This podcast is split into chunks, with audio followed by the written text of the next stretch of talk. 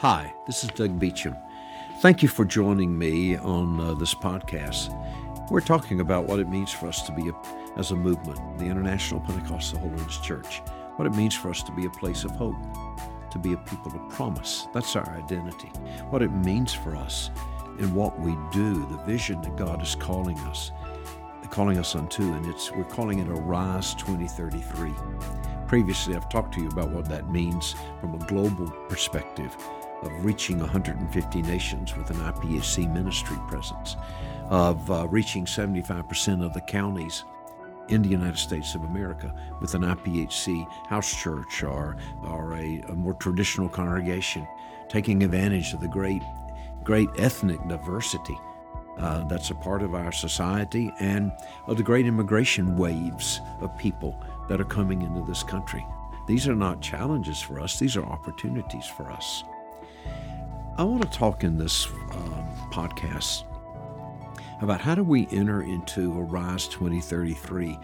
What do we do about going going about making a, a significant difference over the next 14 years?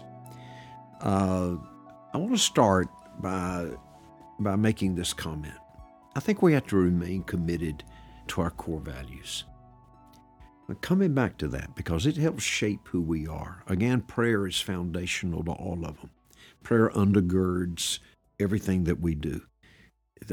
And that means that every local congregation around the globe having a sense of identity of being a house of prayer.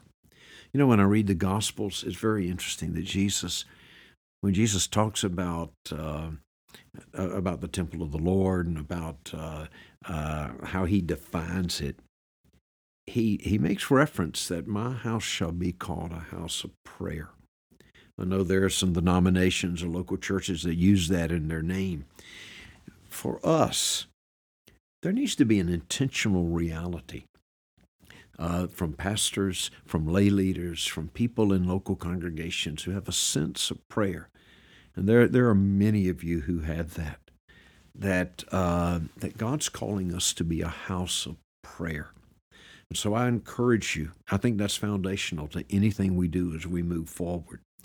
It's out of that that we begin to appreciate in a greater measure those core values. Those core values are really, um, in, in a sense, theological. The first three are theological for us that we prayerfully value Scripture, we prayerfully value Pentecost, we prayerfully value holiness. Uh, our denominational name the International Pentecostal Holiness Church. That's that identifies two of the primary core components of our theology. We're Pentecostal people. We are people of the Spirit. We are people of holiness. That doesn't mean that we're absolutely perfect people. None of us are like that. It doesn't mean that we live self righteously. It means that we understand God has called us and made provision through the life of Jesus and His Word and His Holy Spirit, He's made provision for us to live whole lives. That we don't have to live dominated by sin. We can live redemptive lives. We can live lives of reconciliation. A holy life is not an isolated life. A holy life, a holy life permeates our homes and our societies, our workplaces, our churches with the redeeming love of Jesus Christ. And that's what God's called us to. Those three components of theology Scripture, Pentecost, uh, holiness, all rooted again in Jesus Christ, leads us to uh, to what I'm beginning more and more to see as a transitional piece of our core values, and that's Christ's kingdom. Dr. Moses Kumar, IPHC leader in South India, uh, shared with me a number of years ago his reflection on the core values. And he remarked to me that the core value of Christ's kingdom is like is it's sort of like a swinging door.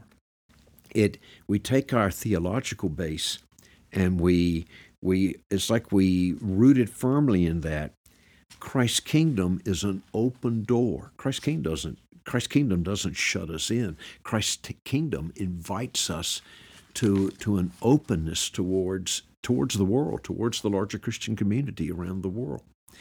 And as we step through that door of Christ's kingdom, a kingdom that not only touches what we do in the church, but a kingdom of righteousness, of justice, of mercy, of compassion, of truth that reaches into where we work, our marketplace, uh, where we go to school, uh, our jobs, our, our uh, occupations, if you please. Christ's kingdom, rooted in the power of the Word of God and the work of the Holy Spirit, and a life that's surrendered to, to the Lordship of Jesus Christ, that discipled life, that holy life, that, that to enter into uh, a life of the kingdom is not to be isolated, but it's to enter into full engagement with our culture. We don't run and hide, we engage. Does that mean we'll be popular? Well, of course not. Jesus said if the world hates him, why should we be surprised if it hates us?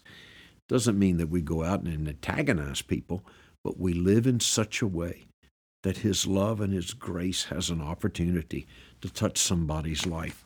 So, um, sort of a special thanks to me, uh, to Dr. Kumar, uh, for for discerning this element. Because what happens is you then move to the next three core values: every generation, justice, and generosity.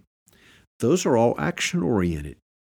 As we go through on a firm theological basis, on a firm personal experience of the reality of Jesus Christ in our lives, a, a, a, reality of faith, a reality of the power of God's Word, a reality of the, the ever present reality of the Holy Spirit in our lives. We enter with confidence into our world that, that we are engaged in extending the borders of Christ's kingdom. We do that with love and mercy and truth wherever we are. And as we are doing that, that manifests itself to every generation. It manifests itself in the issues of justice that are so real around this world. It manifests itself in a spirit, a spirit of generosity of, my, of one's life that permeates everything in our lives. So I, I think we have to understand going into Arise 30, 2033 is not so much about a program it's about an engaged, by the Spirit and by the Word, lifestyle that God is calling us to. And we remain committed to our core values. But we also have to do some other things. It means we got to understand change that is occurring around us. The world is rapidly changing. It, it's, it's, I'm going to tell you something. It's happening so fast that none of us can keep up with it. Um, it's actually sort of a scary thought, to be honest with you. I'm going to talk to you a little bit more about that in the next podcast because I want to talk to you about change and transition. I'm going to base that on some insights from a book by a man named William Bridges. It's called Managing Transitions, but I also want to base it on some insights of, of what it means for us to live in the world. I want to close by going back to a comment I made just a couple of moments ago about it can be frightening, it can be scary. I want us to remember what Jesus said to us Fear not. Do not be afraid. Over and over in the Gospels, Jesus says to his disciples, Don't be afraid. What God's called us to, we don't have to shy away from. We can walk with faith we can walk with wisdom. We can walk with grace. We can walk together, and we don't have to be afraid. Thanks for listening.